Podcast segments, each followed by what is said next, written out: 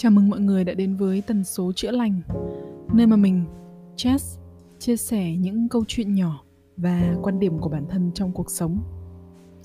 Thành thật xin lỗi mọi người khi tuần vừa rồi Chess không có lên số mới.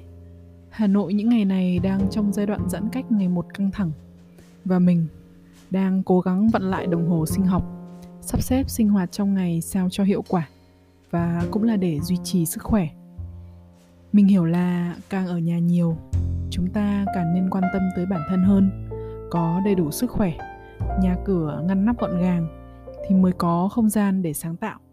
Và như vậy, mình sẽ mang đến những nội dung chất lượng hơn nữa cho mọi người.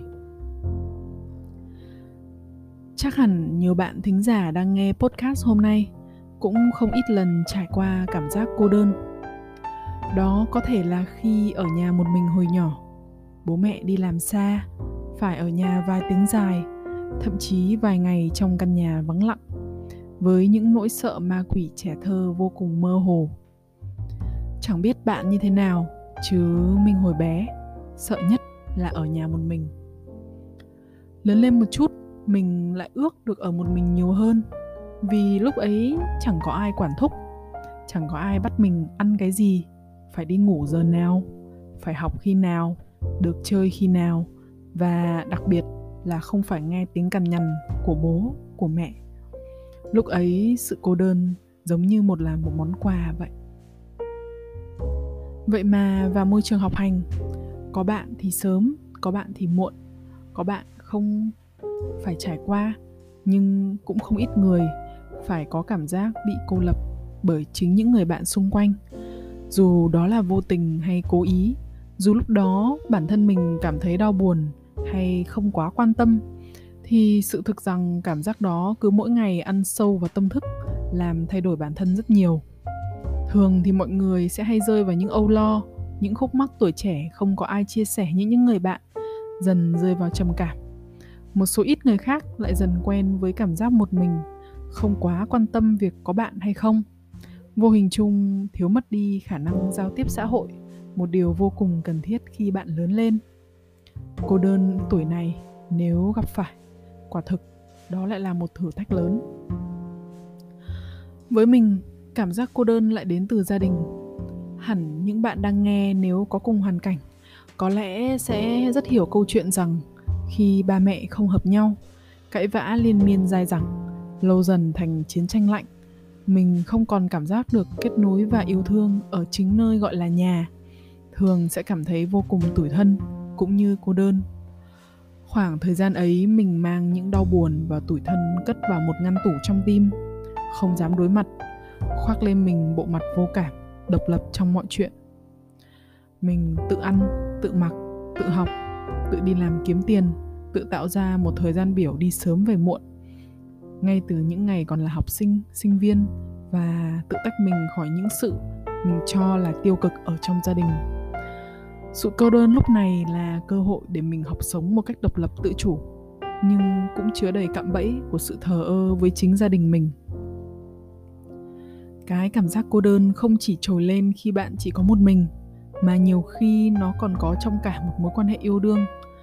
Một mối tình lâu năm dạn vỡ khi mình nhận ra mình cô đơn trong không gian hai người.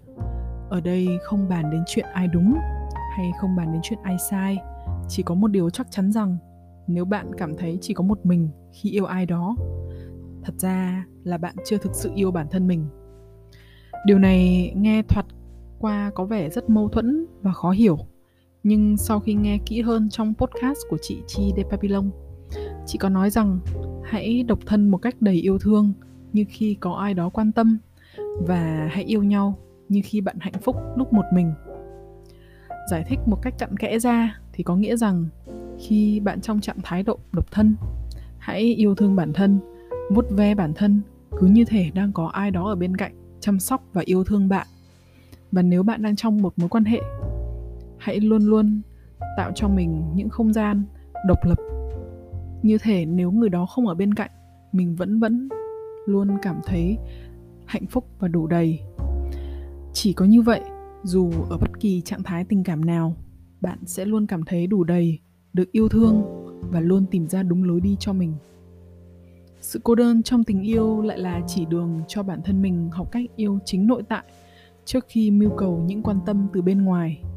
Mà nếu bạn phụ thuộc vào những thứ khách quan ấy, đôi khi sẽ trở thành nô lệ, phụ thuộc vào những thứ tình cảm mà quên đi chính bản thân mình. Nhiều người hẳn đã nghe câu muốn đi nhanh thì đi một mình muốn đi xa thì đi nhiều người, nhưng đâu phải đi một mình thì sẽ không thể đi xa. Cùng một thời gian ấy, ai đi nhanh hơn sẽ có được quãng đường xa hơn. Chỉ là, đúng, bạn sẽ luôn một mình và đơn độc. Chuyến đi của mình trong con đường học hành chưa bao giờ là êm ái.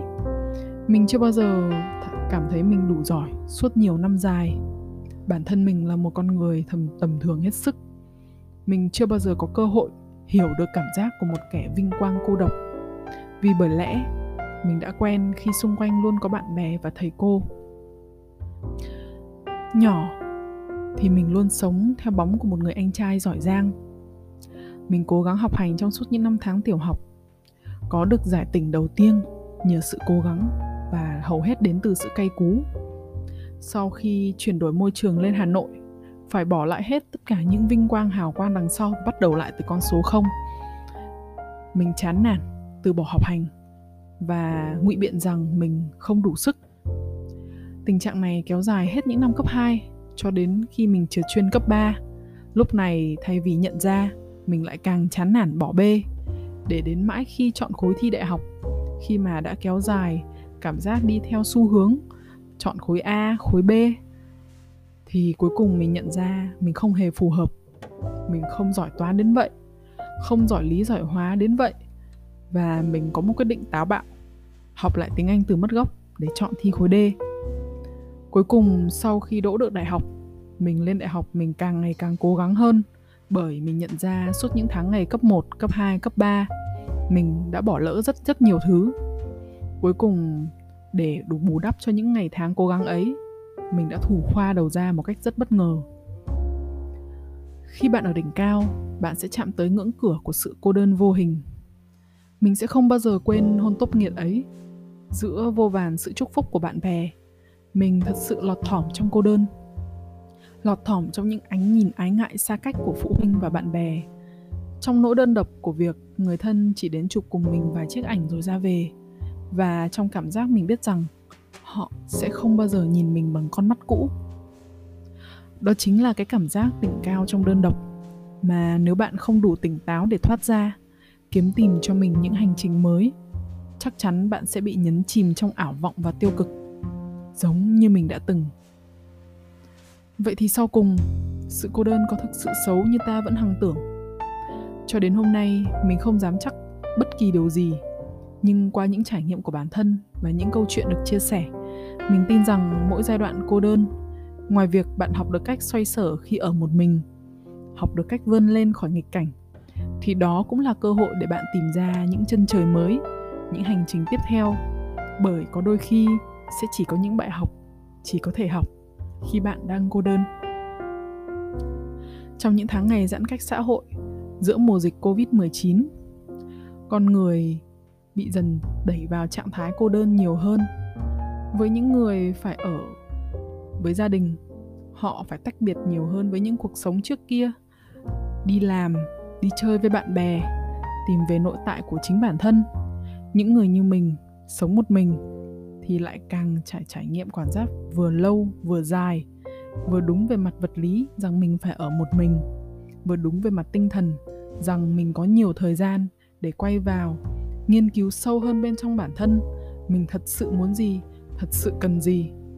Và mình tin rằng những tháng ngày giãn cách này không chỉ là cơ hội để mình có thể tìm ra những sở thích mới, những điều mà bản thân thật sự muốn rèn luyện cho mình những thói quen mới, thì đó cũng là cơ hội để dành cho tất cả mọi người quay vào nhìn vào bên trong bản thân, tiếp tục nâng cấp bản thân nhiều hơn nữa, nâng cao tần số của mình để đón chờ một ngày khi dịch covid kết thúc.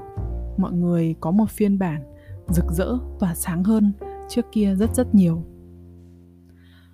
Cảm ơn bạn đã lắng nghe số podcast của mình hôm nay. Hy vọng rằng bạn đã có thể có những phút ngẫm nghĩ về những nỗi cô đơn của riêng mình và nhận ra rằng sự cô đơn đôi khi cũng chính là món quà của cuộc đời hay chăng?